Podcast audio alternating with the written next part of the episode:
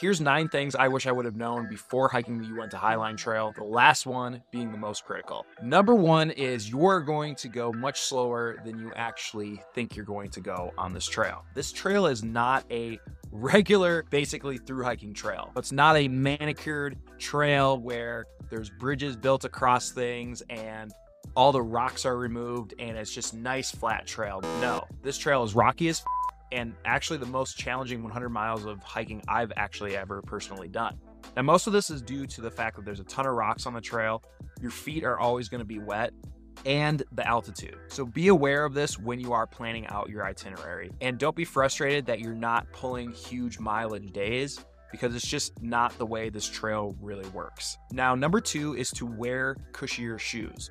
Now, I wore Altra Lone Peaks for this particular hike, and that was a bad move. The reason was because there's not a lot of cushion between the shoe and the rocks when you are actually hiking. And due to there being so many jagged rocks and just rocks throughout this entire trail, my feet were incredibly sore by the end of the day. What I wish I would have wore instead were my Altra Timps. However, these were new shoes, and as you'll hear in number three, might not have been the best move because they're to be completely thrashed by the end of this hike. But if you're wanting to really take care of your feet, I really think a cushier shoe, something like a Hoka Speed Goat or something like that, is going to do really, really well on a trail like this and is something I really wish I would have had. Number three is do not bother drying your feet during the day because they are never going to be dry for more than an hour at a time. Now, I went and did the, the Uinta Highline after one of Utah's highest snow years, so this could be a little bit different on a low snow year, especially later in the season because there are so many bogs and places where you actually just have to get your feet wet in streams, drying your feet during the day is really not an effective method and will probably end up slowing you down. I would take multiple breaks so I could go and dry my feet. Only after a half an hour of putting on dry socks, getting them wet yet again. So it's really a huge waste of time for me. What I could say with this is do rotate your socks at every break and always have multiple pairs of socks, one drying on your pack at a time, and then you're wearing another one. But you really are not gonna have dry feet at all on this trail, which is gonna be really critical that you don't get something like trench foot or anything. So make sure that you are drying the heck out of your feet when you are in camp. Number four is that this is a true solo hike if that is something you are looking for. I went into this hike solo and I knew that there would not be that many people on trail, but I was actually very surprised by how little people I saw at all on the trail. I thought maybe I would see some through hikers coming the opposite way. I thought maybe that I would link up with some through hikers going my way. I hiked with nobody for five and a half days, and the only time that I hiked with someone was on the very last day, and that was for half of the day. And I think that is just very common for the Uinta Highline because it is super, super isolated. The drive out there is isolated.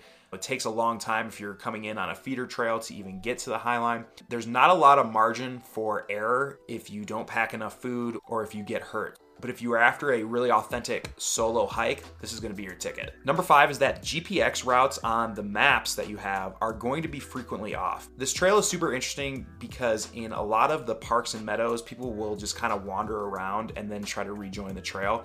So if you're following a GPX track of somebody that does that, it might be kind of showing you off of a different way, but the trail is actually here.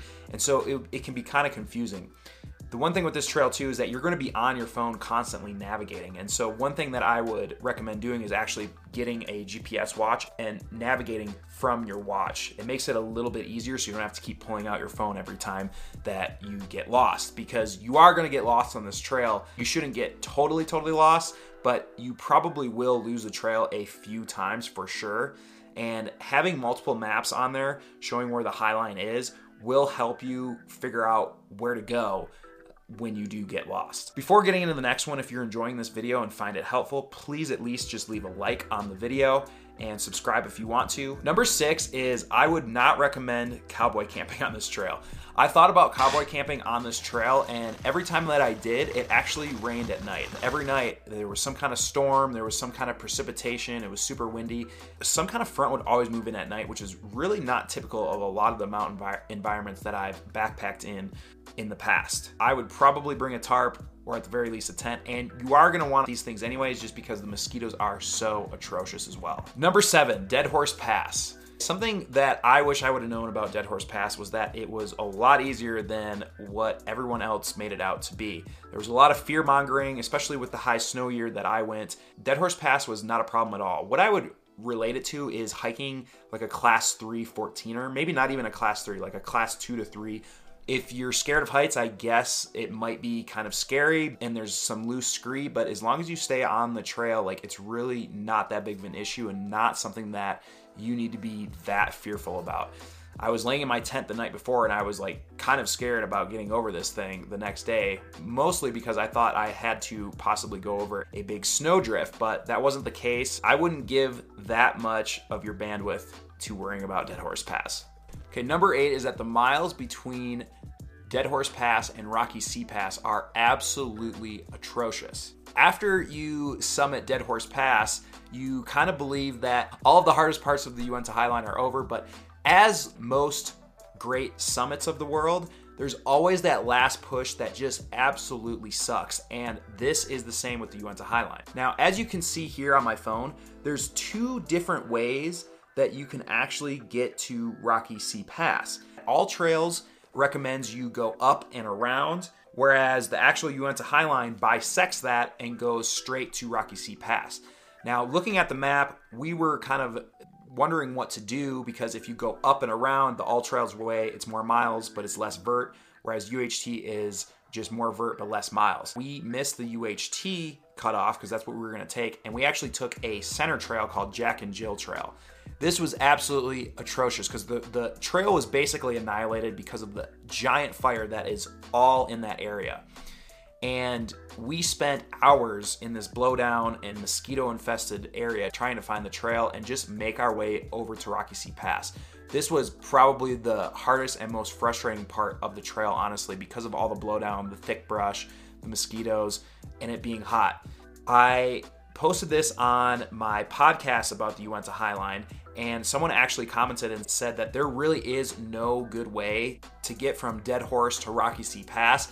So this is going to be something that you're going to have to choose your own adventure on, but just know and be prepared mentally that this is really going to be a crappy few miles of trail and you're just going to have to deal with the blowdown and the mosquitoes and everything like that, but allow a little extra time if that's going to be your last day on trail. Now, the most important part you should probably know if you're going to be doing the Uinta Highline Trail is I would totally recommend just skipping the first 24 miles of trail, not starting at McKee Pass and instead starting at Leidy Peak. Most people that do the Uinta Highline Trail actually do this, and the reason is because the first 24 miles is very, very subpar trail.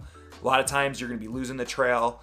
It's mosquito infested, there's no views, it's really wet, and there's a 16 mile dry section. Now, for me, or for people like me, you're gonna wanna start at McKee Pass just because you want to complete the entire Uinta Highline Trail, and it would really bug you if you didn't do that. But for people that aren't in that mindset and you just want to enjoy some good trail, start at Leidy Peak because that's where the views actually started getting really good. If you want to watch a documentary of my time on the Uinta Highline Trail, click here. Thank you for watching. We'll see you for the next one.